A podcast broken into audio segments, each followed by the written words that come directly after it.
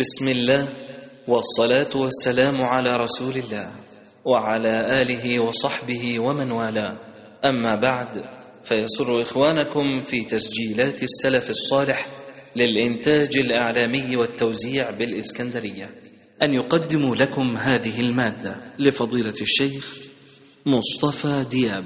إن الحمد لله، نحمده ونستعينه ونستغفره، ونعوذ بالله من شرور أنفسنا ومن سيئات أعمالنا، من يهده الله فلا مضل له ومن يضلل فلا هادي له، وأشهد أن لا إله إلا الله وحده لا شريك له، وأشهد أن محمدا عبده ورسوله صلى الله عليه وسلم. ثم أما بعد، نبدأ بمشيئة الله الليلة في قصة صحابي جليل، وهو عدي بن حاتم الطائي رضي الله عنه. عدي بن حاتم الطائي، وعندما نسمع عدي بن حاتم تتذكر إيه؟ تتذكر إيه اللي تفتكره؟ سؤال كده من أول اللجنة، تفتكر إيه؟ الكرم، السخاء، الجود، العطاء. كان رجل يعني يضرب به المثل في الكرم، يقول لك مثلا، يقول لك ده كرم حاتمي، أو كرم طائي، أو كرم عدي بن حاتم. فكان ينسب إليه الكرم.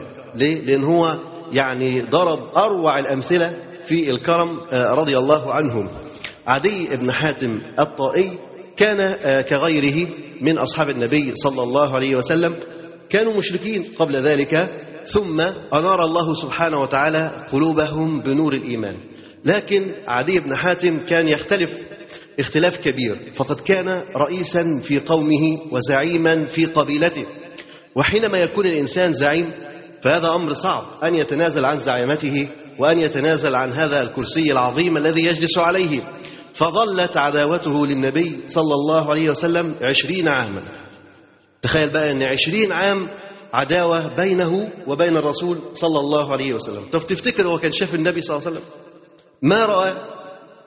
ما رأى الرسول صلى الله عليه وسلم، ولكن عداوة بدون أن يراه. 20 سنة أنت تعادي شخص لا تعرفه، تعادي شخص تسمع عنه فقط، مجرد أنك بتسمع عنه وتسمع عن مبادئه وتسمع عن حاله وأحواله، مجرد هذا الصيت وهذا السماع فقط تبغضه، بدون ما يكون هناك لقاء، بدون ما يكون هناك احتكاك. فهو كان أمره رضي الله عنه، كان عدوا للنبي صلى الله عليه وسلم من قبل أن يراه، من قبل أن يعرفه، بل وكان يعد العدة للهروب من أمام النبي صلى الله عليه وسلم، لا للقاء الرسول صلى الله عليه وسلم.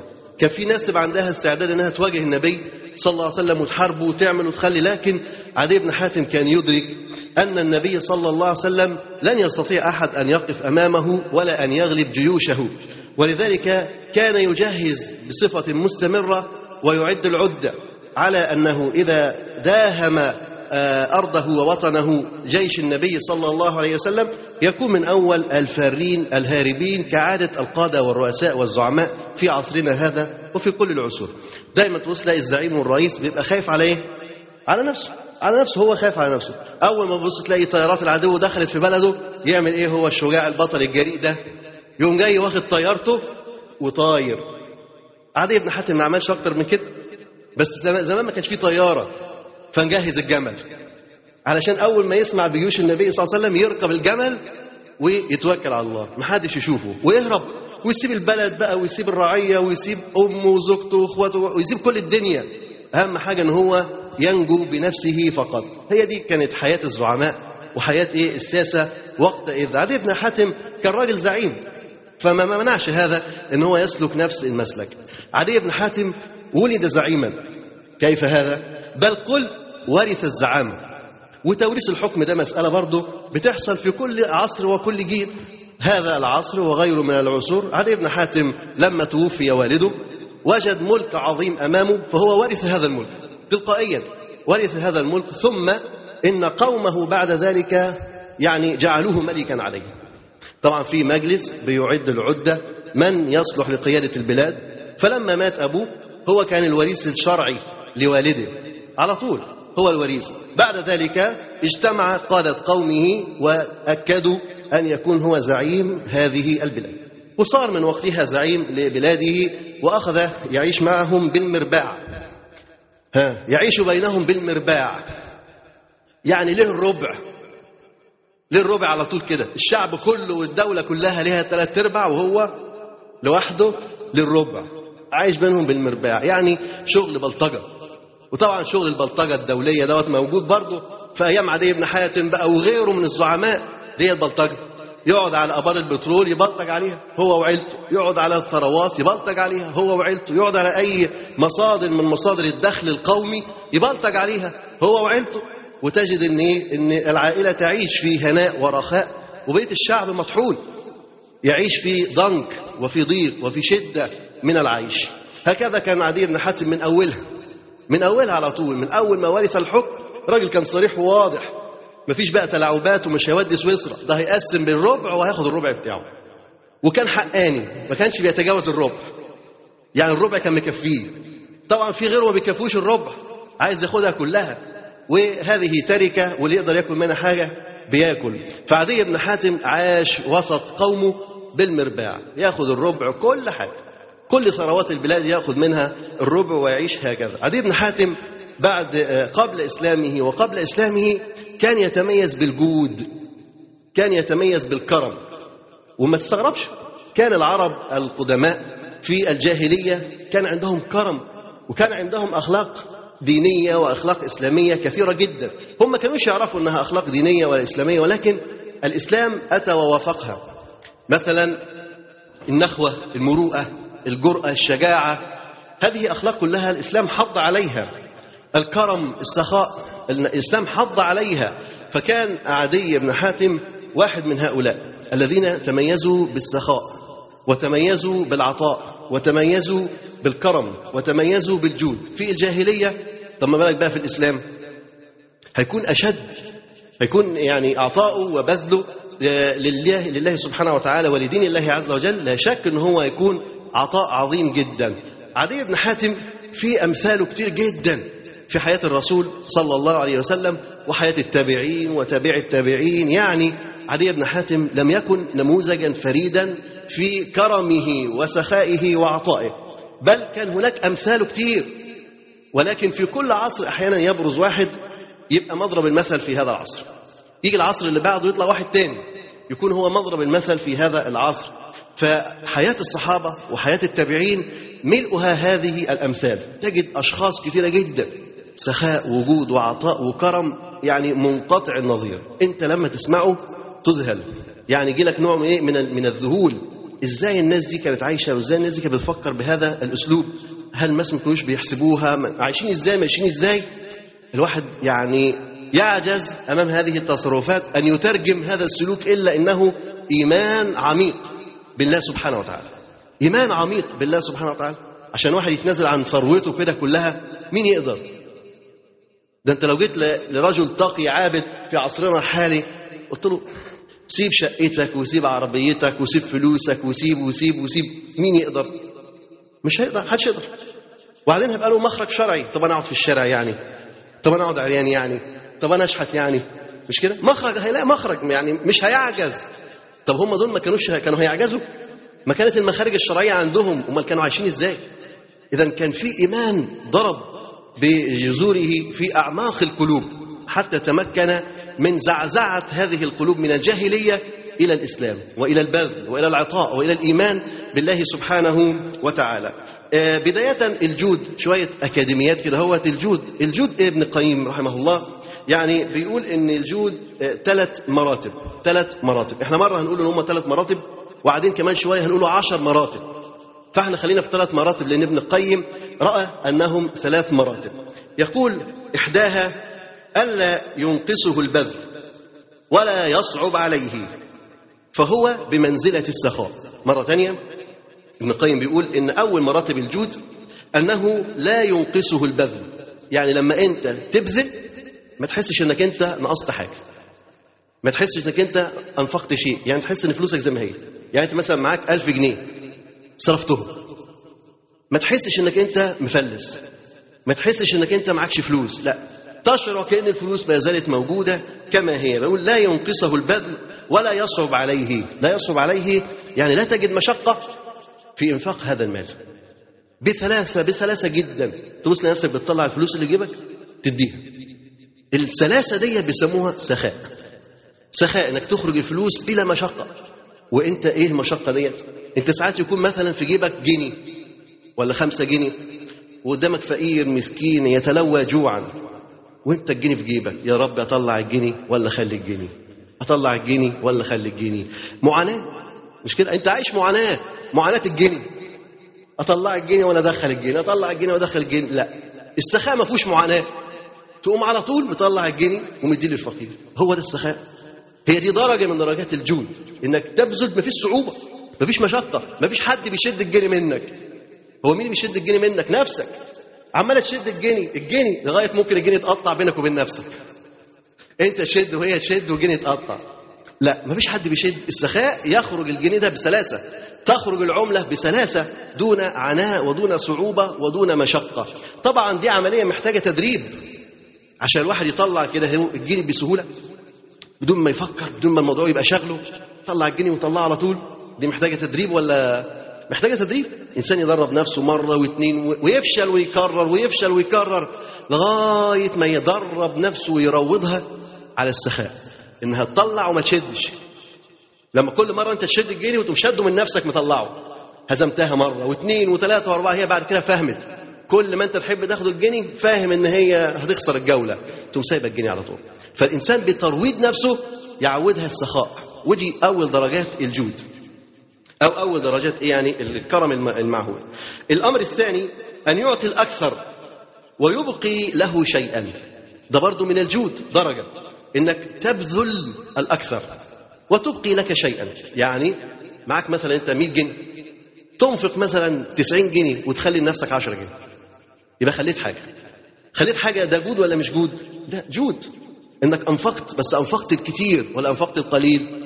انفقت الكثير. فالانسان لما ينفق الكثير ويبقي لنفسه شيئا حتى وان كان هذا الشيء يكفيه، يعني مثلا عندك ملابس، انفقت الملابس ولكن سبت لنفسك ملابس تلبسها. عندك طعام، انفقت الطعام ولكن تركت في بيتك طعام تاكله. عندك مال، انفقت المال لكن تركت في بيتك مال تدخره او تفعل به كذا او كذا. دي برضو درجه من درجات الجود. الدرجه الثالثه أن يؤثر غيره بالشيء مع حاجته إليه، ده الإيثار بقى، ده اللي بيسموه إيثار. الإيثار ده درجة من الجود، بس ده الدرجة الثالثة، إنك أنت بتؤثر غيرك بالشيء مع حاجتك إليه. أنت معاك 10 جنيه، معاك 5 جنيه، أنت محتاج لها، لكن شفت قدامك واحد محتاج لها أكتر، فأنت بتعمل إيه؟ تقوم جاي مطلع 10 جنيه تديها له، أو مطلع 5 جنيه تديها له. يبقى ديت صورة من صور الإيثار، أو قل هي صورة من صور الجود، إنك أنت بتجود بمالك كله مع حاجتك إليه لتعطيه للفقير. فده كان كلام ابن القيم رحمه الله، إن هما 3 مراتب. المرتبة الأولى إن هو يعني لا يجد صعوبة في إنفاقه، طلعه بسلاسة وبسهولة. الأمر الثاني إنه يعطي بعضه ويبقي على البعض. الأمر الثالث إن هو ينفق المال كله مع حاجته إلى هذا المال. وقالوا أيضا الجود 10 مراتب. 10 مراتب، طب هيجيبوه منين بقى 10 مراتب دول؟ هيكون في تفصيل شويه، هيفصلوا شويه بعض هذه الاشياء. اول شيء الجود بالنفس. الجود بالنفس، الحاجات اللي فوق دي كانت مجمله. الجود بالنفس، طب تفتكر في حاجه اسمى من الانسان يجود بنفسه؟ يجود بنفسه يعني ايه بقى؟ لو نرجع للثلاثه اللي فوق دول، اما ان هو يسلت نفسه من نفسه بسهوله ويبذلها لله، دخل على ساحات القتال ما يبقاش خايف، ما يبقاش متردد، ما يخليش طب تعالى انت قدامي، لا ده هو اللي يقف في الوش كده اهو. ده جود، ان هو بيبذل نفسه، او يبذلها نص نص، يعني هيبذل ويضحي ويجري لكن ما فيش مانع انه وقت الزنقه يستخبى، ماشي نص نص، خد بالك. اذا الجود بالنفس ده اعلى مراتب الجود، انه انت تبذل نفسك لله سبحانه وتعالى. والجود بالنفس هذا الإنسان بيعرض نفسه أحيانا لصعاب ولمخاطر ولمشاق. مثلا الإنسان ممكن في عمله تكون أنت مثلا أخ ملتحي رايح تتعين في شغل ولا حاجة، يجي يقول لك لا أنت ملتحي مش هناخد الملتحين، روح احلق وتعالى. طب أنت هتعمل إيه ترى؟ هتجود بقى بلحيتك ولا هتجود بنفسك؟ هتعمل إيه بالظبط؟ هتمسك عليك وتتمسك بدينك، تتنازل عن هذا العمل، هتنازل عن هذا العمل رغم أنك أنت في حاجة إليه، لكن هتبذله لله سبحانه وتعالى. لماذا؟ لأنك أنت بتجود بنفسك، أنت بتضحي بنفسك، براحتها، باستقرارها، بتنعيمها، بتضحي بنفسك لله سبحانه وتعالى. هذا الرجل الذي يريد أن يتعامل وليس معه مال، يروح البنك يتعامل بالربا، معهوش فلوس فهيتعامل بالربا، يموت من الجوع ولا يتعامل بالربا؟ تفتكروا يعمل ايه؟ تموتوا من الجوع ولا يتعامل بالربا؟ تموتوا من الجوع ولا يتعامل بالربا؟ لما يتعاملش بالربا. يمحق الله الربا ويربي الصدقات. مش هو بقى جميته وياكلها ومضطر ومش مضطر، لا، ما هو مضطر، هو يتقي الله، ومن يتقي الله يجعل له مخرجا. اكيد هيجد مخرج، اكيد هيجد مخرج من هذا البلاء الذي حل به. لكن انسان يستغنى عن دينه ويتعامل بالربا، لا. انت مثلا اخت داخله العمل او داخله الجامعه وهي منتقبه، لا اخلع النقاب عشان تدخلي الجامعه، او اخلع النقاب عشان تتعيني. طب تخلع النقاب ولا تتمسك بدينها؟ ماذا تفعل؟ تتمسك بدينها، تتمسك. ايه المشكله انها ما تحضرش محاضره واثنين وثلاثه و10، ولا ايه المشكله لو قعدت في بيتها خالص وامتحنت اخر الترم؟ ايه اللي هيحصل يعني؟ هيحولوها منازل خير وبركه. احنا عايزينها منازل، يبقى ما فيش مشكله ان هي تتمسك بدينها. لكن مش ولا اخلع النقاب تقوم جاي خلعه، اقلع الحجاب تقوم جاي قلعه، البسي بنطلون تقوم جاي لابسه. طب وبعدين؟ يبقى اين التمسك بالدين؟ اين التضحيه؟ لابد ان يكون في تضحيه ويكون في بذل ويكون في تمسك بدين الله سبحانه وتعالى. يجود بالنفس اذا ضن الجواد بها، والجود بالنفس اقصى غايه الجود. أقصى غاية الجود أن الإنسان يجود بالنفس. يجود بالنفس إذا ضن الجواد بها، والجود بالنفس أقصى غاية الجود. الجود بالرياسة، ده الدرجة إيه؟ الثانية أو مرتبة الثانية، الجود بالرياسة. حد متخيل كده أنه هو ممكن يجود بالرياسة؟ أن أنت تبقى أنت مثلا الرئيس، وبعدين أنتم جاي متنازل لواحد تاني، مش لابنك، تتنازل لواحد تاني. حد يقدر يعمل كده؟ ده احنا بنشوف في حياتنا وواقعنا ان الابن ممكن يطرد ابوه من الرئاسه، والاب ممكن يقتل عياله عشان الرئاسه. ما تفكرش ان العمليه سهله وهنورثه له وهندهوله، لا، صعب قوي على النفس. دي شهوه يا اخوانا، دي شهوه. انه يقعد على الكرسي ويحكم، دي شهوه. مش ممكن هو يتنازل لا لابنه ولا لامه ولا لابوه ولا لاخوه، صعب جدا. ترى في واقعنا الذي كنا نعيش ان في بعض الدول الخليجيه الراجل مرض، سافر بره، ابنه بعت له ما ترجعش انا قعدت على الكرسي، خلاص ومسك البلد. دي بقى دوله اللي يصحى فيها بدري يقعد على الكرسي يحكم. قال له ما ترجعش، ده ابوه، خد بالك، ده ابوه اللي رباه واكله وشربه وطول عمره كان مسميه ولي العهد ولي العهد ولي العهد. جه في الاخر ولي العهد قام جاي قال له خليك بره ما ترجعش، كمل علاجك بره. والراجل ما رجعش خلاص، غير بقى لما خلاص تمكن من الحكم وقعد التاني على الكرسي، رجعه استعطفه ورجعه عشان يشوف امه واخواته. ده الحكم ودي الشهوه. ما تفتكرش عمليه سهله بقى هتنازل يلا ورقه همضي عليها، لا، ده يتنازل عن بيت لكن ما يتنازلش عن الحكم، يتنازل عن الدنيا لكن ما يتنازلش عن الحكم، لان دي شهوه مترسخه داخل قلوب العباده. اذا الانسان عشان يضحي بالرياسه، طب دي حاجه صعبه بقى ولا مش صعبه؟ ده انت مثلا لما كنت في اعدادي وثانوي لو عينوك رئيس فصل وجم قالوا لك لا انت ما بقتش رئيس فصل، بتزعل ولا ما بتزعلش؟ واسمها رئيس فصل، هتمسح السبوره وتكتب مش عارف ايه، مش كده؟ وتبقى زعلان قوي، ازاي انا ما بقتش رئيس الفصل؟ ده رئيس فصل، وما بالك بقى لما رئيس دوله؟ هل يتنازل بسهوله عن رياسته وحكمه؟ لا، صعب جدا. ولذلك الجود بالرئاسه ده بقى من المرتبه الثانيه، المرتبه الثانيه من الجود. بعد الجود بالنفس بعدها على طول الجود بالرياسه، ان مكانتك ورياستك وزعامتك تجود بيها، تسيبها لغيرك. طب هو في حد في الدنيا عمل كده؟ حد يقول لي كده؟ في حد في الدنيا عمل كده قبل كده؟ ابو عماد بن الجراح، ايه تاني؟ خالد وليد، ايه تاني؟ لا خد بالك، خالد وليد كان غصب عنه، خالد وليد جاله تعليمات سيب لابو عبيده، فابو عبيده مسك، فده مش جود. جود يعني ان هي تبقى بتاعته وفي ايديه ويسيبها لغيره، بدون ضغط، بدون حرب، بدون طيارات، بدون صواريخ، يسيبها لغيره. الحسين ولا الحسن؟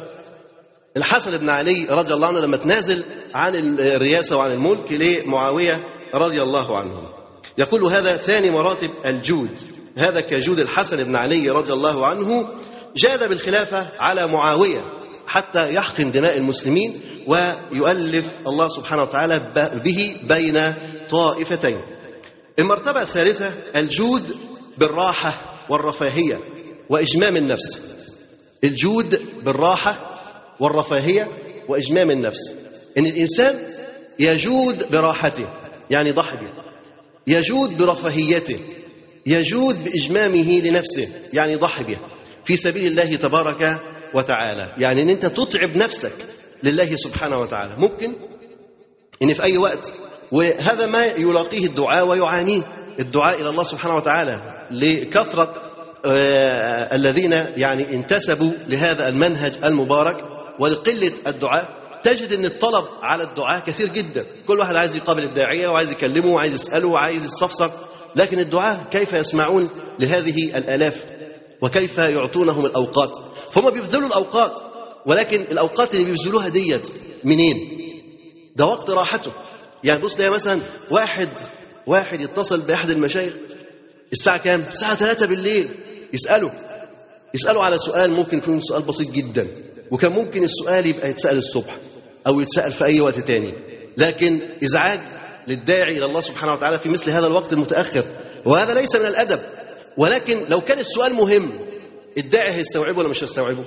وهيرضى بيه وهيقبله ولا مش هيقبله؟ مفيش مشكلة. افرض حصلت أزمة الساعة 3 بالليل، مفيش مشكلة، اتصل وقول في أزمة، في مشكلة مطلوب حلها. لكن تتصل الساعة بالليل تقول والله كتاب كذا بيتشرح إزاي، أظن تبقى ده أنت محتاج تتأدب بقى على كده، إنك أنت ما نمتش ليه لغاية دلوقتي؟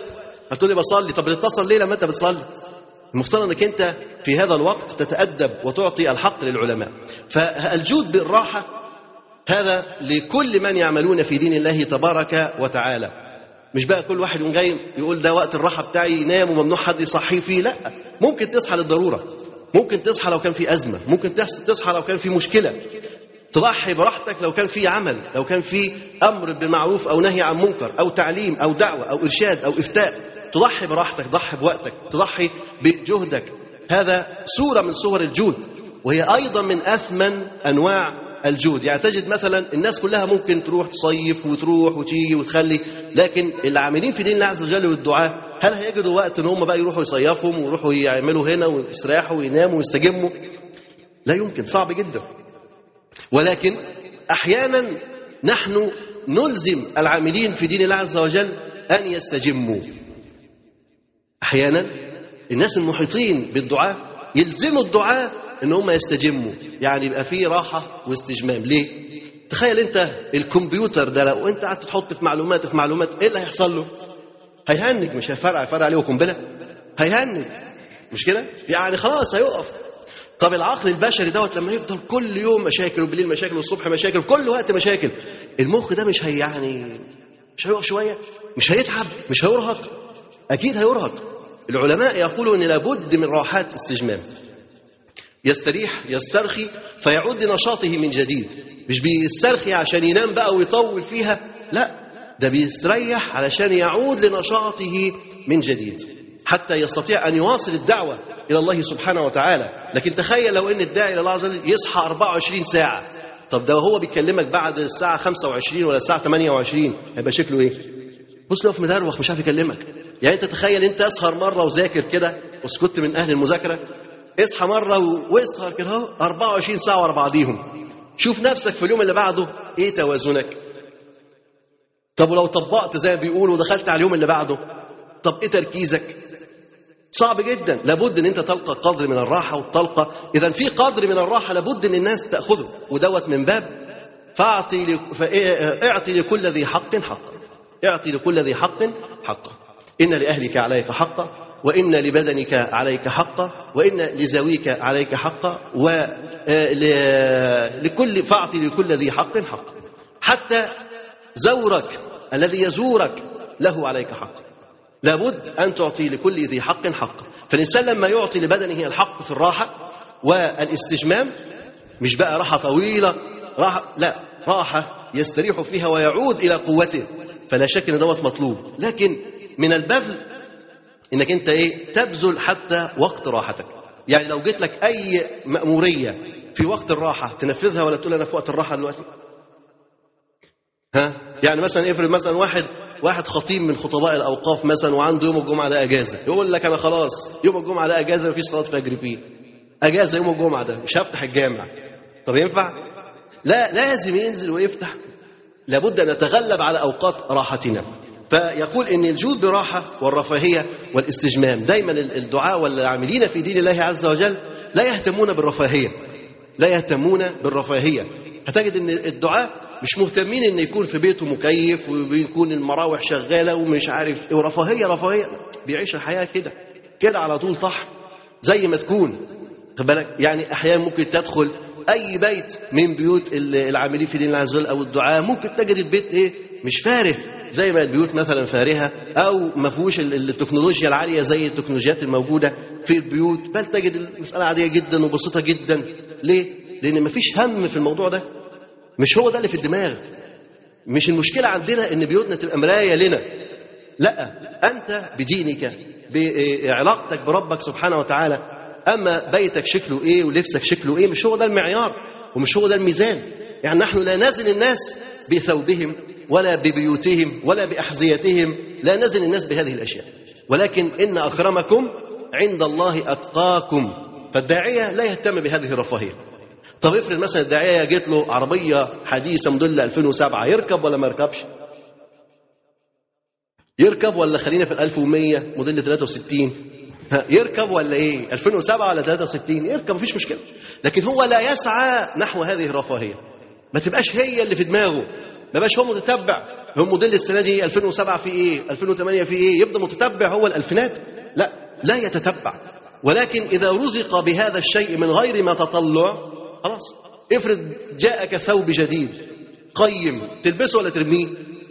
خلاص البسه، لكن انت ما تقدرش تلف على البتارين وتدور وتدور وتدور. زي ما قلت لكم قبل كده، كنت مره ماشي كده هو فلفت نظري بتاع دوت قميص، مش قميص من اللي هو قميص عادي يلبسوه ده، في محل محطوط في سبت، نظام الديكور بقى وانتوا عارفين، محطوط في سبت. فقلت ايه يا اخويا ده حاطين بتاع في سبت، قلت اقف اشوف ايه الحكايه ده، بس على السعر لقيته ايه 5350. قلت ايه ده 35 جنيه ده بلاش. طلع 350 جنيه قميص بس كده ب 350 جنيه. قلت امال لو جنبيه بنطلون هيبقى بكام؟ امال لو دخلنا في الحذاء كمان راح يبقى كام؟ يعني انت ممكن تروح محل كده ب 1500 كل بس حاجه واحده، دي مأساة، دي مشكله. لما يكون في ناس همهم ان هم يروحوا يلبسوا القميص ب 350 جنيه و 400 جنيه و 500 جنيه، احنا فين؟ الدعاء الى الله عز وجل والعاملين لدين الله عز وجل لا ينظرون الى هذه الرفاهيه، دي رفاهيه قاتله، يجب الا نسعى لها ولا نبحث فيها. فمن الجود ان تجود بالرفاهيه، ان تجود بالراحه. يعني انت ايه يعني لا تطلبها ولا تسعى وراءها، لكن افرض هي جت لك لغايه عندك خلاص مفيش مانع استعملها، يعني استعملها، ولكن لا اسعى خلفها ولا الهث وراءها حتى احصلها. أيضا من مراتب الجود بالعلم وبذله، الجود بالعلم وبذله، ودوت من أعلى مراتب الجود، من أعلى مراتب الجود. طب هو أعلى ولا الجود بالنفس؟ الجود بالنفس طبعا. طب هو أعلى ولا الجود بالمال؟ هو أعلى ولا الجود بالمال؟ العلم ولا المال؟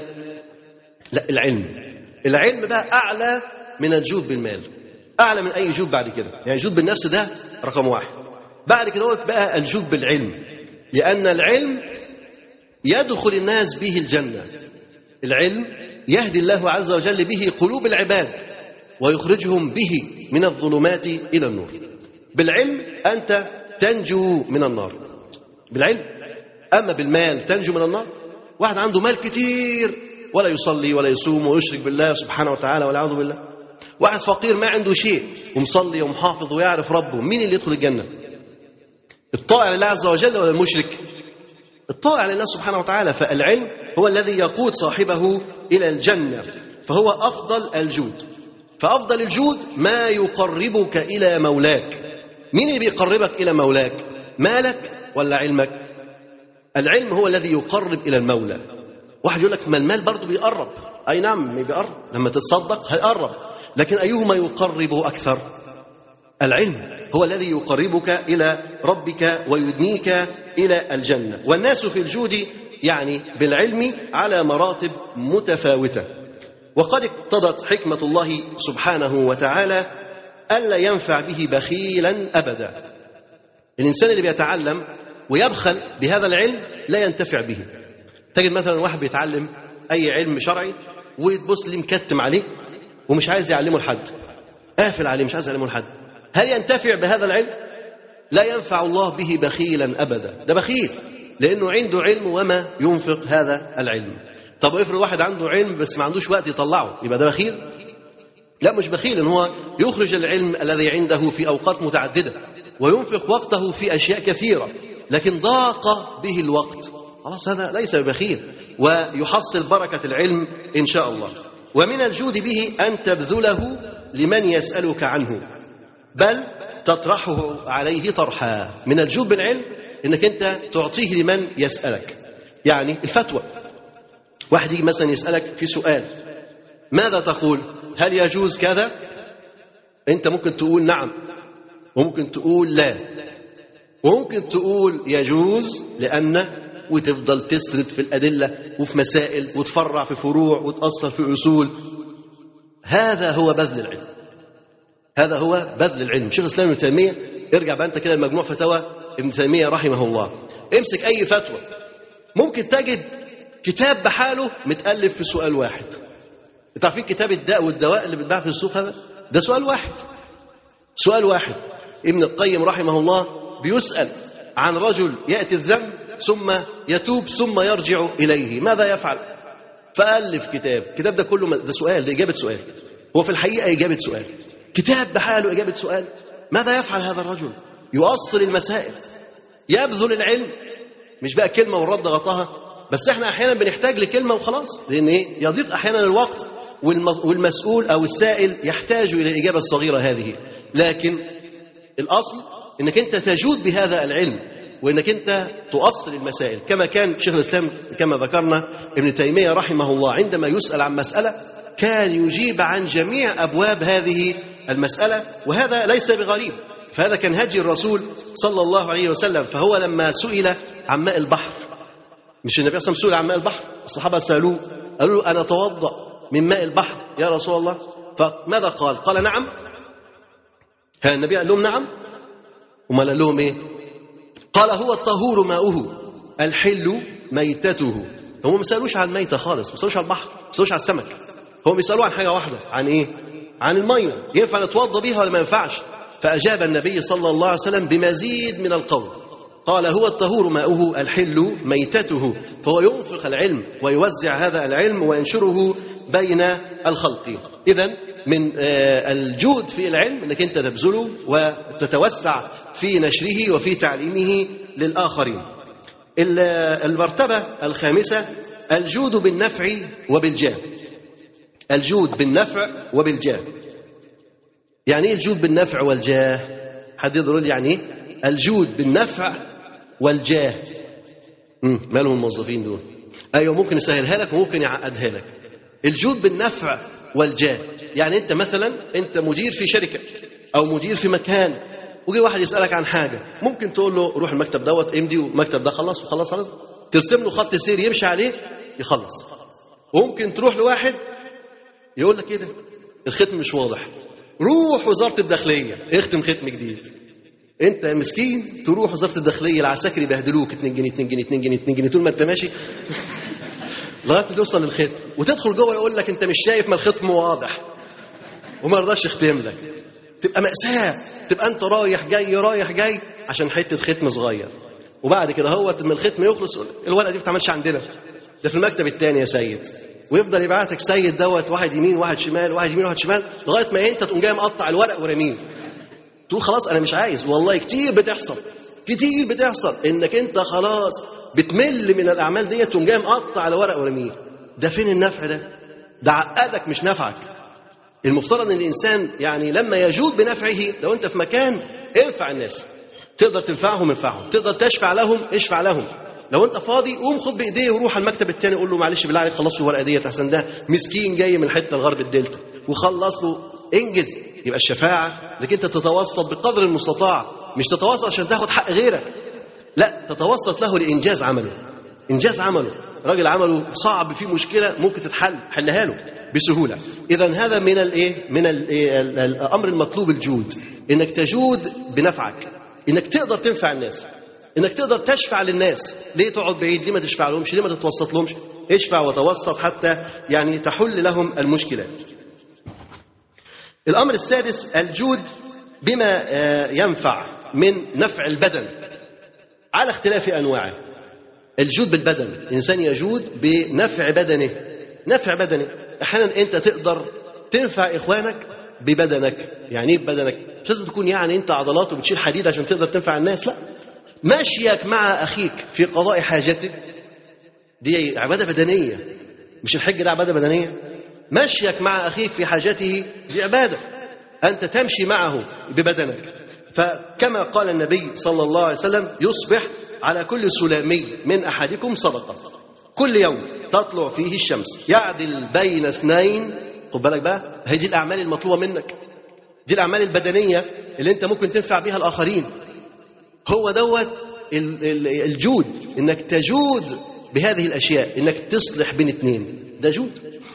قال: يعدل بين اثنين صدقة، ويعين الرجل في دابته. واحد مش قادر يركب على الدابة بتاعته، واحد مش قادر يمسكها، بتهرب منه، بتجري منه، واحد عربيته اتعطلت وما فيهاش بنزين، زق، واحد بطارية نايمة، زق، ماشي مفيش مشكلة، عينه على دابته. ما هو الدابة بتتغير، ما فيش النهاردة مثلا جمال وحمير عندنا، انا هو فهنا الحمير كتير لكن الجمال مش كتير، خلاص يبقى في عربيات، في طيارات. الدبة اللي تتعطل يبقى نعين إخواننا على دبتهم. يقول: فيحمله عليها، أو يرفع له عليها متاعه. مش دي برضو حاجة بدنية؟ يرفع له عليها متاعه، يعني مثلا عايز يحط الشنط في العربية حطها له، عايز يحط الشنط على الجمل حطها له. هو شايل 3-4 شنط وانت ممكن تشيل عنه شنطة، مفيش مشكلة، شيل. فديت انك انت بتبذل، بتجود بقوتك وبدنك. يقول: أو يرفع له عليها متاعه صدقة، والكلمة الطيبة صدقة. الكلمة الطيبة انك انت تتكلم له كلمة طيبة فهي صدقة. وبكل خطوة يمشيها الرجل إلى الصلاة صدقة، بكل خطوة تمشيها إلى الصلاة صدقة. تخيل كده لو انت جاي من بيتكم لغاية الجامع، كل خطوة بتمشيها انت صدقة صدقة صدقة. أي صدقات هذه؟ يقول: ويميت الأذى عن الطريق صدقة. خشبة، شوكة، طوبة، حديدة، أي حاجة لقيتها في السكة نحتها، حطتها على جنب حتى لا تؤذي المسلم، لك بها صدقة. حاجات بدنية ولا مش بدنية دي؟ ما أنت ممكن تبقى جاي سيبها وماشي ومعدي، مفيش مشكلة، لكن أنت تبذل بدنك، أنت تتصدق بهذا. ويميت الأذى عن الطريق صدقة. إذن هذه الأشياء كلها أشياء بدنية وتعين الإنسان على طاعة الله سبحانه وتعالى، الجود بنفع البدن. فالإنسان إذا أراد أن هو يعني ينفع إخوانه ببدنه فليفعل، ولينفع دعوته كذلك. أنت ممكن تعين على مثلا إعداد صلاة عيد، إعداد إفطار، إعداد رحلة، إعداد اعتكاف، وأعمال بدنية قوية تعملها. ولا تقول أنا مالي بالأعمال دي، أنا راجل مخ، أنا أقعد على المكتب أفكر وغيري يشتغل، ينفع الكلام ده؟ لا، ده أنت كده بتجود ببدنك، بتجود بعضلاتك، بتجود بقوتك. الله عز وجل أعطاك قوة، إذا لابد أن تستخدمها في طاعة الله سبحانه وتعالى. السابع الجود بالعرض. الجود بالعرض. بالعرض، حد يجود بعرضه؟ يعني كده هو يعني يتصدق بعرضه؟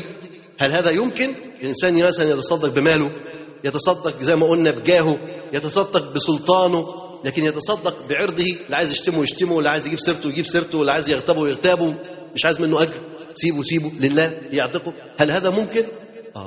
التصدق بالعرض ده انك انت ما عندك سلامة صدر، وانك انت مهما اذاك الاخرين فانك لا تنتظر ان تقتص منهم، مش عايز منهم حاجة. عفو يعني عفو على اللي جاي وعفو على اللي انت مش عارفه. تخيل بقى كده ان واحد هيغتبك بكرة، ما عافي عنه، واحد هيغتبك السنة اللي فاتت، عافي عنه. عفو مطلق، سلامة في الصدر. من يستطيع أن يفعل هذا؟ ده أنت لما بتسمع أن واحد قال عليك كلمة تقوم جاي مشمر وتتنرفز ودمك اتحرق، وبعدين تقول لازم الواحد يغضب، وتقوم جاي راح تتعارك وتضرب وتعور وتبقى مشاكل. عشان واحد قال عليك كلمة، فضلا انك انت كان ممكن تتثبت او كان ممكن انك انت تعفو وتتصدق. وهذا كجود علبة ابن زيد ابن الحارث ابن أوس الأنصاري المتصدق بعرضه، فقد كان علبة ابن زيد ابن الحارث رجلا من أصحاب النبي صلى الله عليه وسلم، فلما حض على الصدقة، يعني النبي صلى الله عليه وسلم حض الناس على الصدقة، فكل واحد قام يتصدق. النبي صلى الله عليه وسلم حض الناس اللي قاعدين على الصدقة، فرشوا حاجة والناس تتصدق، كل واحد قام يتصدق، اللي طلع درهم ودرهمين وعشرة ومية وسرة، كل واحد بيحط إيه ما عنده. جاء كل رجل منهم بطاقته وما عنده، اللي يقدر يجيب حاجة جابها وحطها. فقال علبة بن زيد: اللهم إنه ليس عندي ما أتصدق به، اللهم إني أتصدق بعرضي على من ناله من خلقك. اللهم إني أتصدق بعرضي، يقول ما عنديش حاجة أتصدق بيها، يعني راجل ما عندوش حاجة خالص ولا درهم، قال اللهم إني، بس لازم يتصدق. انظر حب البذل لله سبحانه وتعالى. لابد ان احنا نعود نفسينا ان احنا يبقى عندنا طاعات لابد ان نؤديها. وردك من القرآن اين هو؟ صلاتك بالليل اين هي؟ صدقتك اين هي؟ حتى لو ما كانش معاك حاجه، وتبسمك في وجه اخيك صدقه. ما تقولش انا مفلس، حد ما يعرفش يضحك. ده اكتر حاجه بيعملها الشعب المصري انه بيضحك، مش كده؟ اكتر حاجه بيعملها شعب مكبوت مطحون بيضحك، بينافس على نفسه، عامل زي البراد عايز خرمه عشان يطلع بس الغاز اللي جواه ده، مش عارف تتبسم وتحتسب البسمه دي لله سبحانه وتعالى. وتبسمك في وجه اخيك صدقه. اذا ما تقولش ما عنديش، ما فيش واحد يبقى معلول ضعيف مشلول ما يقدرش، لا تقدر. وابسط حاجه انك تتصدق بهذه البسمه. لا ده واحد يتصدق بعرضه، يقول اللهم اني ليس عندي ما اتصدق به، والله اعلم انه ليس عنده فعلا ما يتصدق به. يقول اللهم اني اتصدق بعرضي على من ناله من خلقك. فأمر رسول الله صلى الله عليه وسلم منادي فنادى: أين المتصدق بعرضه البارحة؟ تاني يوم النبي عليه الصلاة والسلام أمر منادي ناجي: فين اللي تصدق بعرضه البارحة؟ مين ده؟ أين هذا الرجل؟ فقام علبة فقال: قد قبلت صدقتك. انظر، ده اللي تصدق بألف وألفين وثلاثة لم يبشر بهذه البشرى، لكن هذا الرجل المتصدق بعرضه النبي صلى الله عليه وسلم قال: أين المتصدق بعرضه؟ فين ده؟ لما قام إليه قال: قد قبلت صدقتك. انظر، إنما يتقبل الله من المتقين. هذا رجل اتقى ربه سبحانه وتعالى، بذل كل ما في وسعه، عندوش حاجة يبذلها خالص خالص. دور أبذل إيه، ما لقاش غير عرضه يتصدق به. لا عايز يشتم، لا عايز يغتاب، لا عايز يقول، متصدق بعرضه. فتقبل الله عز وجل منه هذه الصدقة. الثامن: الجود بالصبر والاحتمال والإغضاء. الجود بالصبر انك انت بتصبر وتحتمل الأذى وتغض الطرف عن هفوات الآخرين، وهذه أيضا مرتبة شريفة، وهي أنفع لصاحبها من الجود بالمال. هي أفضل من النفع بالجود بالمال، لأنك انت عندما تصبر وتحتسب تأخذ الأجر والثواب العظيم. من كظم غيظا وهو قادر على أن ينفذه دعاه الله على رؤوس الخلائق حتى يخيره من الحور العين يزوجه منها ما شاء. يقظم غيظه وهو قادر على إنفاذه. تقظم غيظك وانت تقدر، يعني تقدر تضرب وتشتم وتعمل وتقدر، لكنك كظمت غيظك وانت قادر على إنفاذه. يناديك الله سبحانه وتعالى يوم القيامة على رؤوس الخلائق، تنادى، تطلع، تبرز، تبان، تبقى مشهور جدا، بس في الجنة بقى يوم القيامة مش في الدنيا. تقوم ربنا سبحانه وتعالى يخيرك من الحور العين ما تشاء يزوجك منها.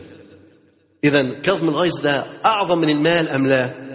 أعظم من المال، ده أنت هتدخل الجنة، بل وستخير من الحور العين. اختار، مش بقى متبرجة بالشارع، لا، اختار من الحور العين اللي في الجنة.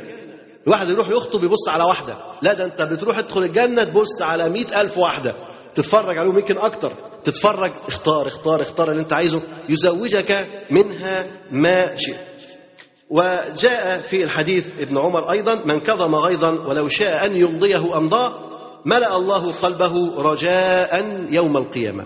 اللي يقظم غيظه ربنا سبحانه وتعالى يملأ قلبه رضا، يملأ قلبه بالرضا وبالقناعة يوم القيامة، ويملأه بالنور والضياء يوم القيامة. التاسع الجود بالخلق والبشر والبسطة.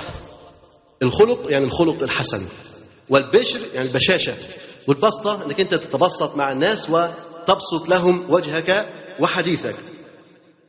ولو ان تلقى اخاك بوجه طلق، ولو ان تلقى اخاك بوجه طلق، الانسان يعني لا يحقر من المعروف شيئا، كما قال النبي صلى الله عليه وسلم: لا يحقرن احدكم من المعروف شيئا. ولو ان يلقى اخاه بوجه طلق، فهذا الانبساط لك فيه اجر ولك فيه ثواب، وهذا جود.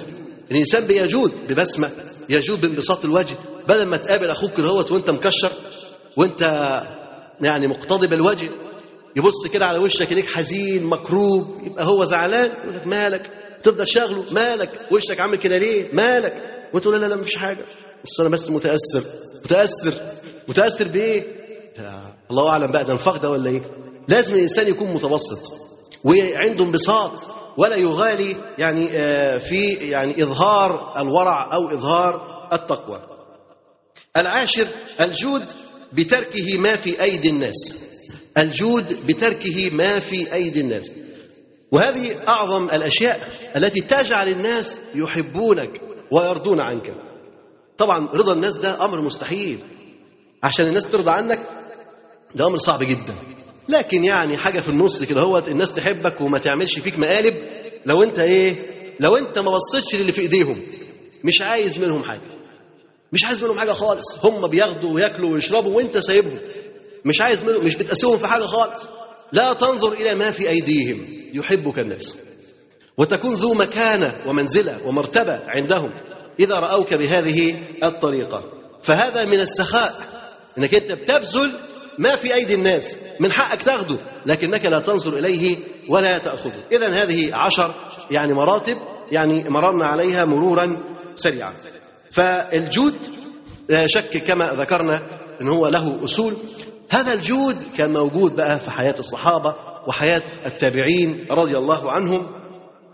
نحاول مرور سريعا على بعض الأمثلة من هذه الحياة وهذه النماذج الفريدة. فعن العمري أن ابن جعفر، ركز بس عشان ديت فيها لخبطة شوية، خليك معايا، بيقول أن ابن جعفر أسلف الزبير 1000 مين اللي سلف مين؟ ابن جعفر هو سلف الزبير 1000 يعني كام دول؟ 1,000,000.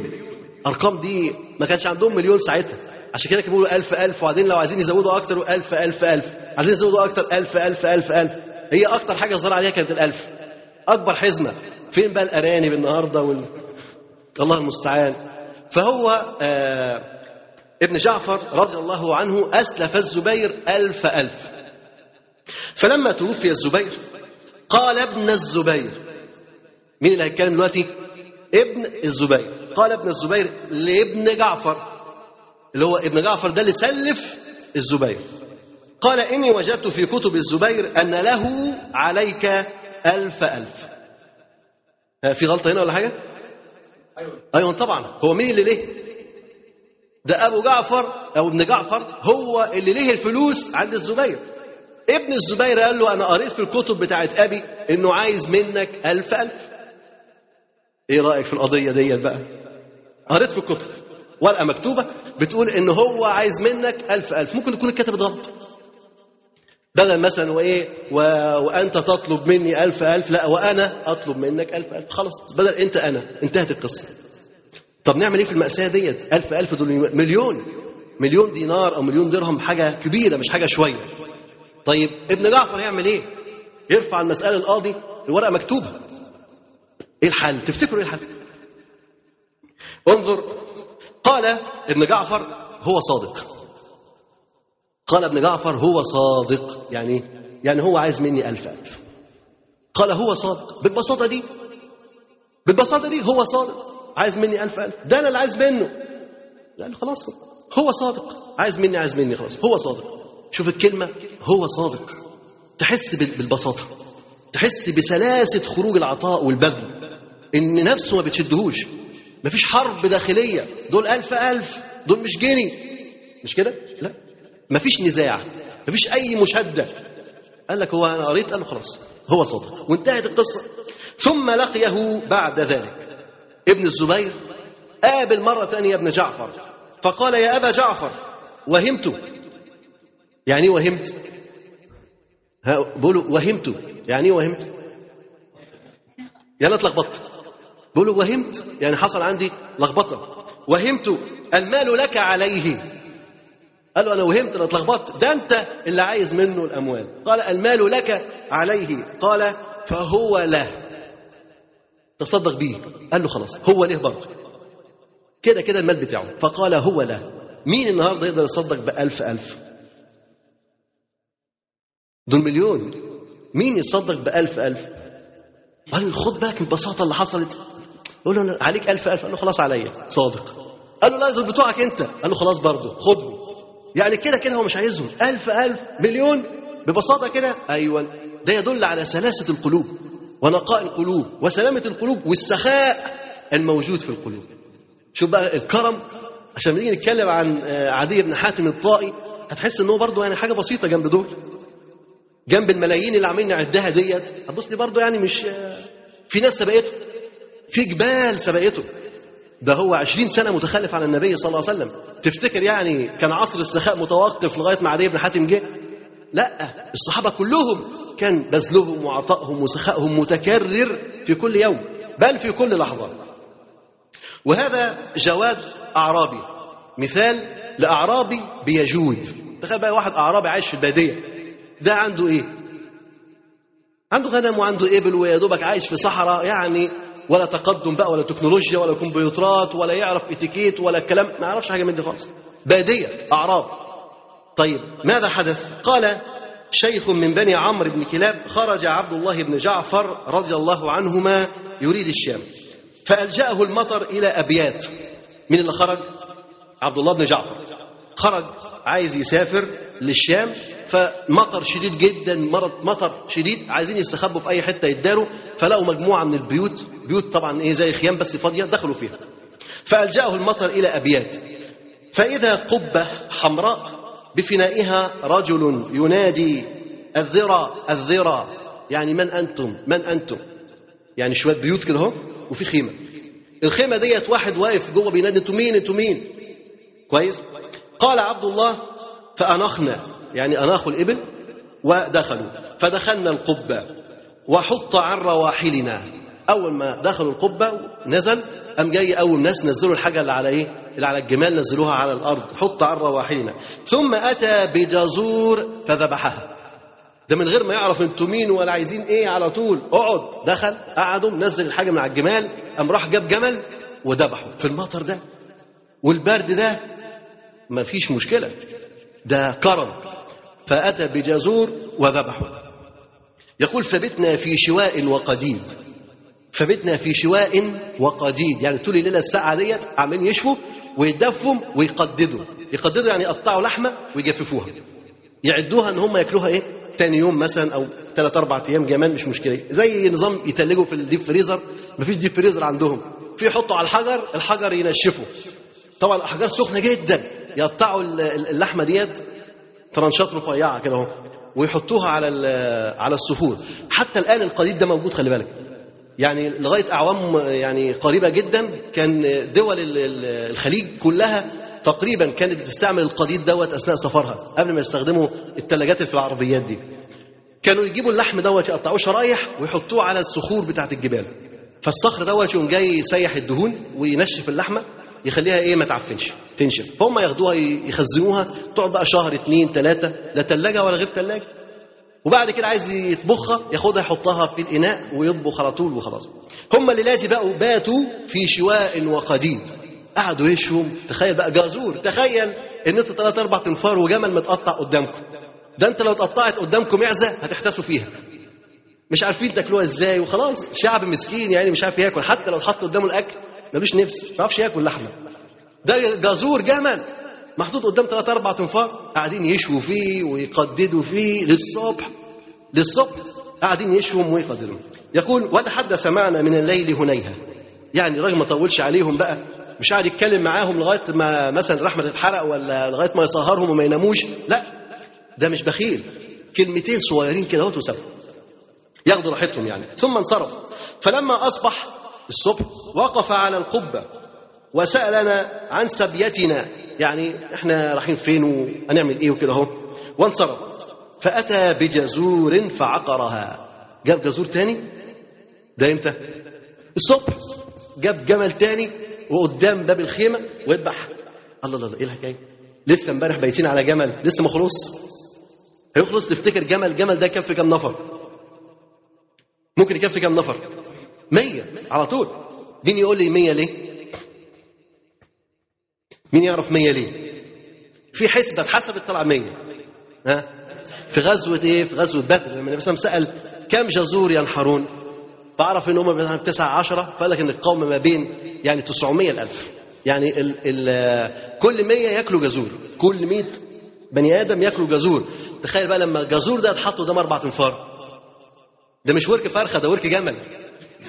هيخلصوا ازاي؟ ده حاجة صعبة. اليوم الثاني على طول جاب لهم جمل تاني وانعقروا قدام باب الخيمة. فقلنا رحمك الله، ما تريد إلى هذا؟ تعمل فيه ايه تاني؟ قال كلوا رحمكم الله طرية، كلوا لحمة طرية. ايه اللي قددتوه ده؟ لحم مقدد يعني ناشف. قالوا انت تاكلوا لحم ناشف؟ اركن اللحم الناشف ده، كلوا لحم طري لسه مذبوح طازة. كلوا رحمكم الله طريا، فإنا لنطعم الضيف غابا، يعني احنا ما ناكلش ضيوفنا اللحمه اللي بايته دي، لسه دي بايته على ايديكم انتوا اللي بيتوها. لا لا لا، كل طازه. شوف الكرم، الاكل موجود. قال لك لا، الغي دوت وخد الجديد. طبعا هو مش راح يسرف، هو الاكل دوت ليه سر، هيوديه هنا ويطعمه فلان وفلان وفلان وفلان، لكن انظر الى الكرم. امبارح جزور والنهارده الصبح على طول، مش يفطر بقى على كوبايه لبن وواحده باتون سليه، لا ده بيفطر على جمل. بارك الله فيكم. أخذ بالك، جايب له جمل على الصبح يفطر بيه. فقال إنا لا نطعم الضيف غابا. قال عبد الله رحم الله، يعني رحمه الله، يعني دعا له بالبركة والتوسعة في رزقه. مثل آخر وهو ضرار ابن القعقاع رضي الله عنه، عن عقبة أو عن قتيبة ابن مسلم رضي الله عنه، كان في مكز. مكز هذه منطقة كان فيها يعني شيء من الحروف في بلاد المشرق، ويقال إن اسمها مكران. فيقول إن قتيبة بن مسلم يقول كان في مكز دماء، يعني كان في قتل وفي ديات موجودة بينهم وبين بعضهم، فاجتمعوا لها في المسجد الجامع. فأرسلني أبي إلى ضرار ابن القعقاع فقال لي قل له إن قومك قد اجتمعوا في هذه الدماء فأحضرهم. فانتهينا إلى المسجد الجامع وهم حلق، فنظر إلى عين الشمس فجعلها في ظهره. مين اللي نظر لعين الشمس فجعلها في ظهره؟ أنتوا فاهمين القصة من أولها؟ مش فاهمين القصة من أولها؟ طيب إحنا هنا بنقولهم إن ضرار ابن القعقاع رضي الله عنه حصل بين قومه وبين قوم تاني شوية هرج، ذبح يعني وقتل وحاجات منه، ففي دماء. هم القعقاع بني القعقاع قاتلين من القوم الآخرين، فالقوم الآخرين دول جايين لبني القعقاع عشان ياخدوا الديات، فهم كتير. الظاهر انها كانت حرب كبيرة، فهم كتير جدا. فقعقاع قال لهم طب تعالوا المسجد. راحوا المسجد. بعد ما دخلوا المسجد، هو دخل المسجد عليهم متأخر شوية، وادى ظهره لعين الشمس وفضل واقف. هم قاعدين حلق، قاعدين يتكلموا وقاعدين. تخيل بقى انتوا ناس متعاركه مع بعضيها وذابحين بعضيهم، وهم قاعدين كده يتكلموا. هيتكلموا في ايه؟ هرج بقى وكلام وشد، وهو واقف مش عايز يتحرك، واقف ومد الظهر الشمس ظهره. فهو واقف، الناس كلها ايه؟ شوفوا واقف وجاي قاعده، واحد تاني وجاي قاعد لغايه ما عملوا حلقه كبيره قدامه هو رضي الله عنه.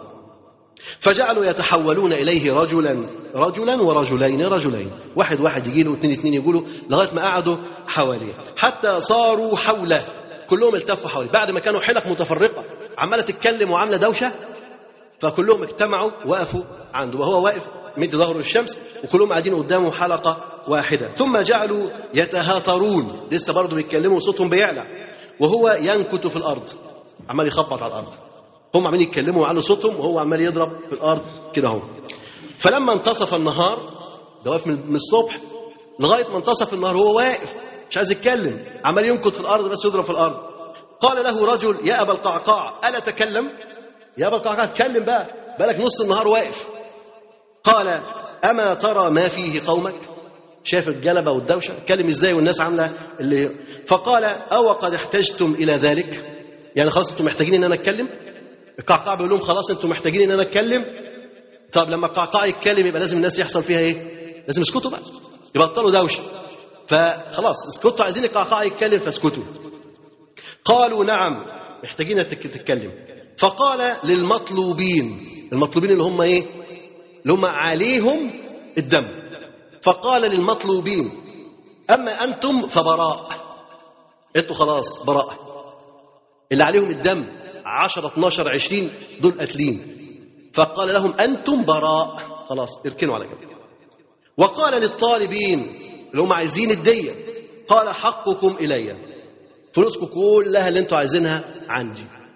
قال حقكم إلي، قال فكأنما كانت نار فطفئت.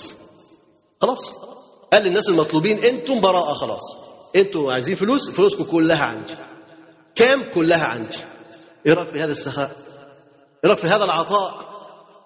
كل اللي أنتم عايزينه عندي، خلاص مشاكل اتحلت بكلمة واحدة من القعقاع رضي الله عنه، وكان موقف أنهى هذه النار الموقدة. برضه في السكة كده عدي بن حاتم في مرة واحد أراد أن هو يمدحه، بس عدي بن حاتم ما كانش بيحب يتمدح بما ليس فيه، فحب يمدحه ويقول له أنا همدحك، فقال له لسه أنا شوية ما تمدحنيش لغاية ما أقول لك أنا عندي إيه عشان تمدحني باللي عندي. طيب عندك إيه؟ أما عدد له عندي 1000 كذا وألف كذا وألف كذا بس وخلاص، وكم عبد وكم أما. وساب الراجل يقول الشعر بتاعه. قال الراجل بيت واثنين وثلاثة وأربعة، قال له بس لغاية كده فلوسي خلصت، ما تكملش خلاص لغاية كده أنا فلوسي خلصت. وقام الراجل ولم يستكمل. قال ابن عبد ربه في العقد الفريد دخل عليه يا ابن ضارة فقال إني مدحتك، يعني أنا همدحك. دخل على عدي بن حاتم قال أنا همدحك. قال أمسك حتى أتيك بمالي، قال له استنى لغاية ما أقول لك حسابي، مش حسابي في البنك. ثم امدحني على حسني فإني أكره ألا أعطيك ثمن ما تقول. لي 1000 شاة، قال له حساباتي كلها 1000 شاة و1000 درهم و3 أعبد، 3 عبيد بس، و3 إماء، وفرسي هذا حبسه في سبيل الله، بس فامدحني، هم دول عندي. عشان ما تقولش أكتر من لازم، تفضل تقول أصل أنت وأنت وأنت وتفضل، لا لا لا مفيش داعي. لا تمدح بما ليس هو أهله أو بما ليس هو فيه. قال له أنا بص 1000 شاه و1000 درهم و3 عبد و3 إماء و1 فرس محبوس في سبيل الله، قول. الراجل قال بيت واثنين وثلاثة والرابع، قال له خلاص الفلوس كده خلصت، كده 1000 درهم خلصوا. وقفوا لغايه هنا، ما سابوش بقى يتكلم. وبعدين حب المدح ده مشكله، ما انت ساعات واحد يمدحك تبقى انت ايه تقول يا راجل استغفر الله استغفر الله، وانت عايزه يمدحك ويكمل الاسطوانه. هذا مرض، هذا مرض. لكن الانسان لابد ان هو يعرف حده. قال له استنى قبل ما تمدح عشان ما احبش امدح بما ليس فيا. انا عندي 1000 شاة و1000 درهم و3 أعبد و3 إماء وفرس محبوس في سبيل، دي حيلتي. امدح في الحدود ديت، ما تزودش. مدح المادح في هذه الحدود بيزود، قال له خلاص احنا كده خلاص. وانتهى حواره معاه. انظر الى ضبطه نفسه وحبه الا يحمد على ما لم يفعل رضي الله عنه. جود سعيد بن العاص رضي الله عنه. سعيد بن العاص رضي الله عنه ايضا يعني له مثل عظيم في الجود. فعن عبد الحميد بن جعفر الانصاري قال قدم اعرابي المدينه يطلب 4 ديات حملها. أعرابي جاي المدينة قاتل 4، يبقى عليه كام دية؟ 4. جاي بيستلفهم، معهوش فلوس. الواحد ديته كام؟ الواحد ديته كام؟ 100 ناقة. يعني الأعرابي ده مزنوق في كام ناقة؟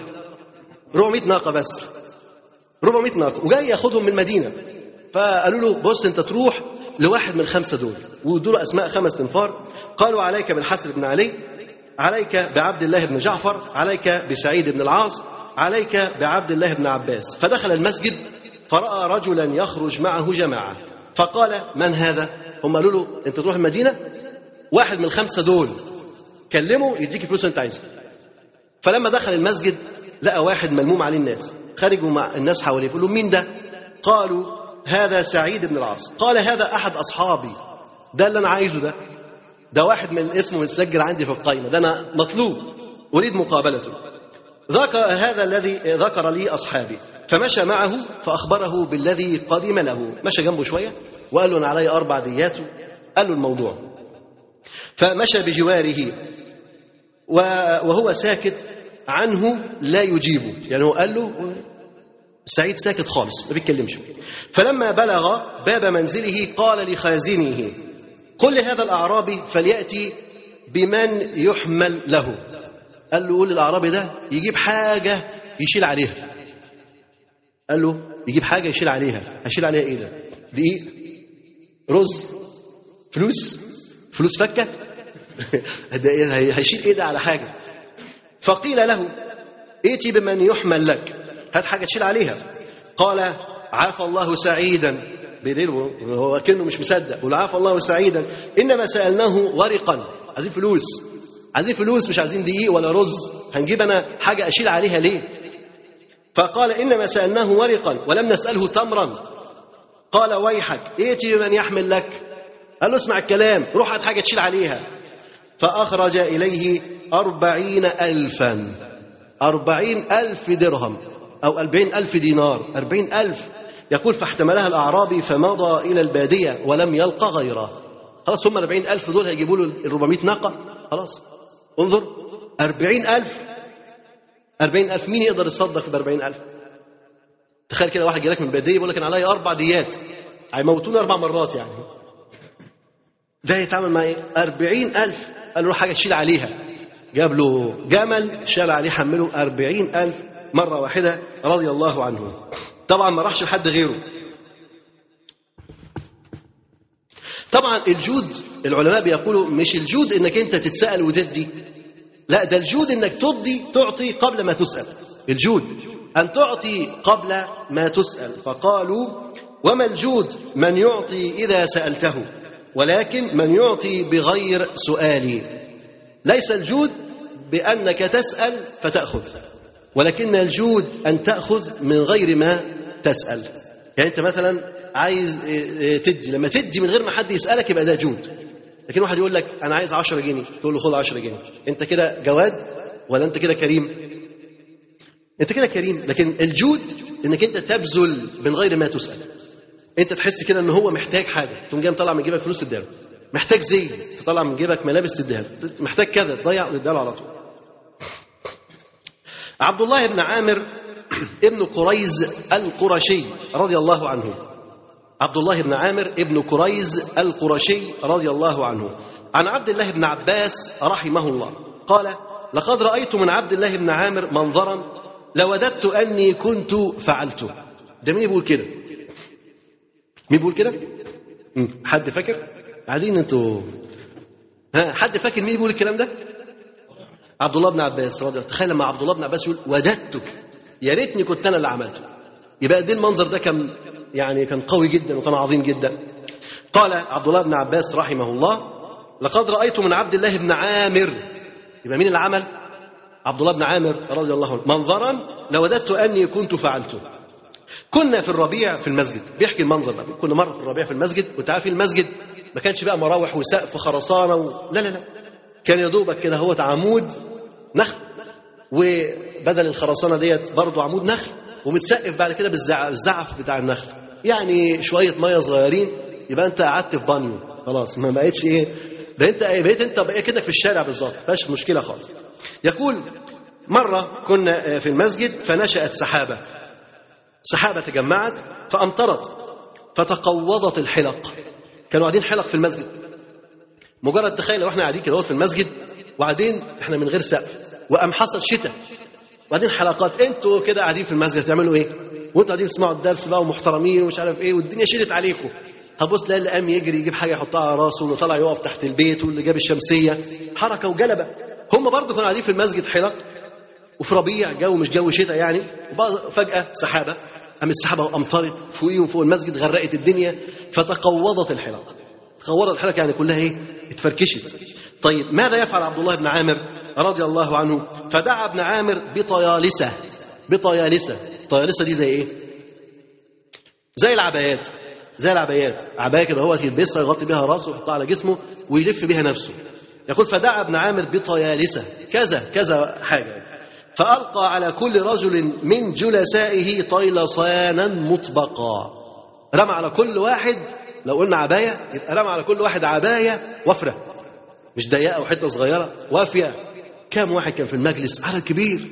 كل واحد من الجلساء اداله عباية استغطى بيها، خلاص من مطر بقى والشتاء والدنيا هتسقع، ادى كل واحد عباية استغطى بيها. طيب انتهى الشتاء، ثم لم تلبس أن تجلد، فقال قوموا بها، روحوا بيها خلاص، خدوها هدايا. واضح؟ فين الكرم؟ فين السخاء؟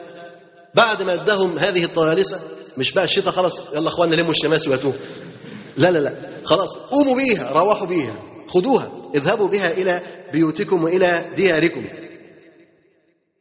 وخرج عبد الله بن عامر ابن كريز رحمه الله من المسجد يريد منزله، مرة تانية خارج من المسجد رايح المنزل، وهو وحده ماشي لوحده في الشارع. فقام إليه غلام، شاب صغير كده من ثقيف، فمشى إلى جانبه، فقال له عبد الله ألك حاجة يا غلام؟ قال له عايز حاجة؟ ماشي جنبه، قال ألك حاجة يا غلام؟ قال سلامتك وفلاحك. بيقول له سلامتك، قال له عايز حاجة؟ قال له سلامتك، الله يسلمك، سلامتك وفلاحك. رأيتك تمشي وحدك فقلت أقيق بنفسي، قال له شفتك ماشي لوحدك، قلت أجي أحميك، أمشي جنبك لحسن يصيبك أذى من على يمينك أو من على شمالك، جيت بس أحميك. أقيك بنفسي وأعوذ بك أو أعوذ بالله إن طار بجناحك مكروه. يعني أحميك أن يأتيك مكروه من اليمين أو من الشمال، فأنا جاي أمشي حواليك، جاي أحميك لغاية ما توصل لغاية بيتك. فأخذ عبد الله بيده، خد إيديه ومشى معه إلى منزله، ثم دعا ب1000 دينار فدفعها إلى الغلام. 1000 دينار هدية لولد صغير، 1000 دينار هدية، وقال استنفق هذه، يعني خد، يعني مش بقى هات بها ترمس، لا 1000 دينار خلها، قال له استنفقها، اعمل بها اللي انت عايزه، اعطيها أهلك، انفقها، استنفق هذه، فنعم ما أدبك أهلك، نعم ما أدبك أهلك. اداله 1000 دينار ليه ديت؟ لأنه مؤدب، شاف فيه علامات الأدب، إن هذا الرجل شيخ له وقاره وله أدبه، ويمشي في الطريق لوحده، الغلام جاي ماشي جنبه، خلي باله منه، يمكن الشيخ يحتاج حاجة، يمكن حاجة مكروه يصيب الشيخ من هنا أو من هنا، يبقى هو جنبه وقريب منه ولا صدق بيه. فقال له نعم الأدب الذي أدبك أهلك، وأعطاه هذه 1000 دينار. اشترى رحمه الله، اللي هو مين؟ أيوة، اللي هو عبد الله بن عامر ابن كريز رضي الله عنه، يقول اشترى رحمه الله من خالد ابن عقبة ابن أبي معيط داره التي في السوق. يبقى اشترى من خالد الدار التي في السوق ب70,000 درهم، ب70,000 درهم. فلما كان الليل، خد بالك 70,000 درهم، فلما كان الليل سمع بكاء آل خالد، سمع عياله بيعيطوا، فقال لأهله، بيسأل أهله مالهم بيعيطوا ليه، ما لهؤلاء؟ قال يبكون من أجل دارهم، زعلانين على فراق دارهم.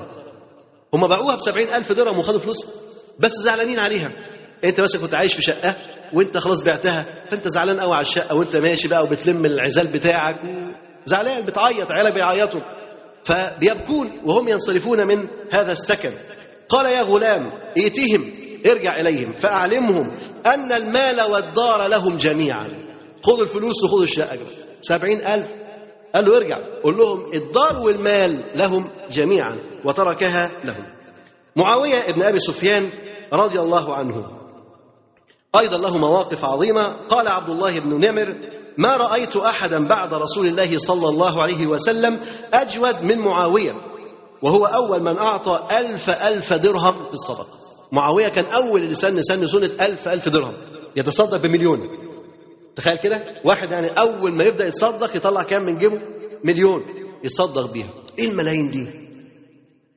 الواحد لما يرجع لبداية العصر، بداية الدعوة، يجد الفقر، كانتش فيه حاجة خالص، كانتش فيه فلوس، لكن النبي عليه الصلاة والسلام كان يقول لهم ما الفقر أخشى عليكم، إنما أخشى أن تفتى عليكم الدنيا فتنافسوها كما تنافسوها فتهلككم كما أهلكتكم. يعني تفتى عليكم الدنيا كما فتحت على من كان قبلكم، فتنافسوها كما تنافسوها فتهلككم كما أهلكتكم. فالنبي عليه الصلاة والسلام لم يخشى على الأمة الفقر، ولكن الغنى ده كان متوقع، ولكن كان يخشى أن يفتح على هذه الدنيا بالمال فيبقى المنافسة في المال فتهلكهم الدنيا كما أهلكت من كان قبلهم من القرون الأولى.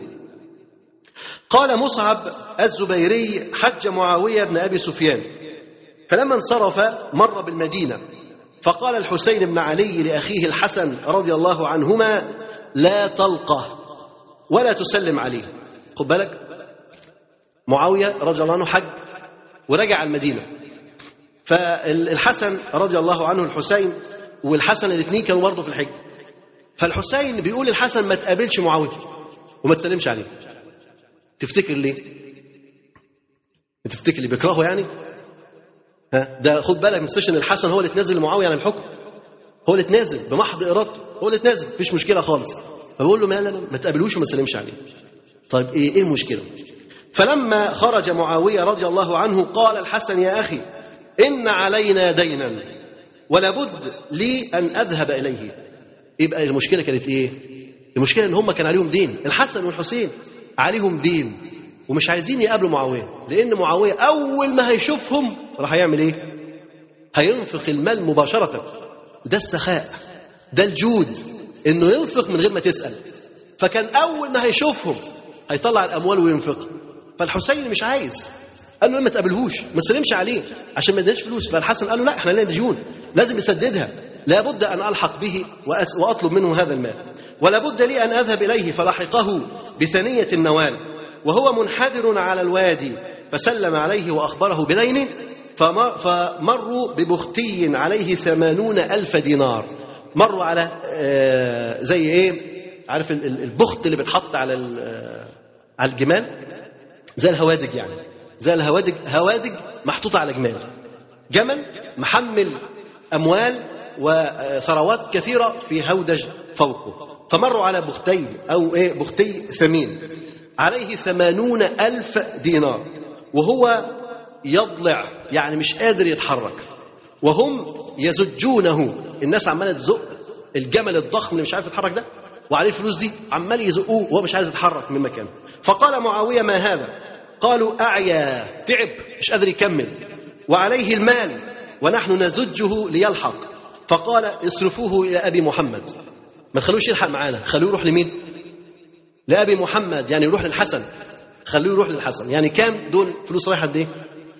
80,000. قال: 80,000 دينار، 80,000 دينار قال زقوها على أبو محمد. فدفعه إليه وعليه 80,000 دينار. أيضا من الجود في التابعين رضي الله عنه عبيد الله ابن أبي بكرة مولى رسول الله صلى الله عليه وسلم. ده مولى رسول الله صلى الله عليه وسلم، يعني المفروض ده كان خادم النبي صلى الله عليه وسلم ومن مواليه.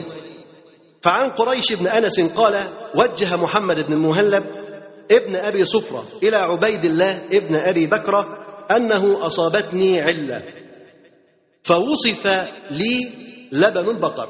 يبقى ابن المهلب، محمد بن المهلب، مرض وتوصف له أنه يشرب لبن إيه؟ لبن الأبقار. ماشي معنا، فاهميني؟ يا محمد بن المهلب مرض وتوصف له أنه يشرب لبن الأبقار. فبيتكلم مع عبيد الله بن أبي بكرة بيقول له أن أنا توصف لي لبن البقر وإحنا ما عندناش بقر، ابعت لي بقراية واحدة. فبعت إلي بقرة أشرب من لبنها، فبعث إليه 700 بقرة ورعايتها، وقال: القرية التي كانت ترعى فيها لك. بعث له كم بقرة؟ 700 بالحرس اللي كانوا بيرعوها ويأكلوها ويشربوها. لا مش كده بس، والقرية اللي كانت قاعدة فيها البقر قال له خدها كمان. يا عم عايز بقرة واحدة عشان لبن البقر، قال له 700 بقرة. احنا الواحد يبص كده للجود ده، نفترض انت معاك فلوس كتيرة جدا جدا، هتعمل كده؟ يعني احنا في عصرنا اللي احنا فيه ده محدش معاه مثلا 20 مليون و30 مليون، دي الحاجات دي بقت ملايين دلوقتي. محدش ما بنسمعوش كده ان فلان ده عنده 20 مليون وده بيلعب في 50 مليون وده مش عارف ايه، بنسمع الارقام دي ما بنسمعهاش. طب بنسمع عن الصدقات دي؟ ده يوم ما تصدق ويبقى يعني بذل مجهوده قوي يطلع 1000 جنيه صدقه كده ولا حاجه، يبقى هو معاه ملايين وطلع 1000 جنيه ولا حاجه. لكن ده بص، الراجل طالب منه بقره، طلع له 700 بقره برعايتها بالارض اللي كانت قاعده فيها وبترعى فيها. وعن محمد بن عبد الرحمن الهمداني قال رأى عبيد الله ابن أبي بكرة على أبي الأسود الديلي جبة رثة كان يكثر لبسها. مرة ثانية بقول لك محمد بن عبد الرحمن الهمداني قال رأى عبيد الله ابن أبي بكرة على أبي الأسود، يبقى ابن أبي بكرة رأى على أبي الأسود، رأى عليه جبة زي عباية كده، جبة رثة يعني مش كويسة ومقطعة وهكذا رثة، كان يكثر لبسها دايما يلبس هذه الجبة. زي انت مثلا عندك عباية رثة قديمة كل شوية تلبسها تعمل تلبس فيها على طول. فقال يا أبا الأسود أما تمل هذه الجبة؟ مش مليت من لبسها؟ كل شوية تلبس العباية دي ما تغيرش، أما تمل لبسها؟ فقال لرب مملول لا يستطاع فراقه، أيوة أنا بملها لكن مش قادر أسيبها. تفتكر مش قادر أسيبها ليه يعني؟ ما عندوش غيرها. بقول له لرب مملول لا يستطاع فراقه، بمله لكن مش قادر أسيبه. ليه مش قادر أسيبه؟ لو قلعتها خلاص هبقى عريان، إزاي أقلعها؟ قال لرب مملول لا يستطاع فراقه. قال فبعث إليه ب100 ثوب، بعت له 100 ثوب بدل الجبة الواحدة اللي كان لابسها ديت، بعت له 100 جبة. وكان رضي الله عنه ينفق على جيرانه 40 دارا من كل جانب، 40 دار من هنا و40 دار من هنا و40 دار من شمال جنوب، كل ناحية 40 دار. تخيل كده ما يبقى هو في المركز وعامل دائرة 40 دار من كل حتة ينفق عليهم. وليس هذا فقط، ويفطر ويفطر الجيران، هو يأكلهم ويشربهم ويطعمهم ومش كده. طب هو بقى بيفطر ايه؟ ويفطر على الكسرة، قطعة خبز صغيرة هو يأكل هذه القطعة، ويعطي الجيران ويطعمهم ويلبسهم ويعطيهم المال. وكان يبعث إليهم بالأضاحي والكسوة في الأعياد، وكان يعطي كل سنة في عيد الفطر 100 مملوك، كل سنة في عيد الفطر يعتق 100 مملوك وغير هذه التي يفعل. أويس القرني رضي الله عنه عن مغيرة قال إن كان أويس القرني ليتصدق بثيابه حتى يجلس عريانا لا يجد ما يروح فيه إلى الجمعة. يعني كان يتصدق بملابس اللي عنده لغاية ما يجي على يوم الجمعة مش لاقي حاجة يلبسها يروح بها الجامعة. مش بقى يقول لك لا ده هو بيتصدق، يجي على يوم الجمعة مش لاقي حاجة يلبسها يروح بها الجامعة لغاية ما ممكن يلبس ثوب زوجته ويخرج به إلى المسجد.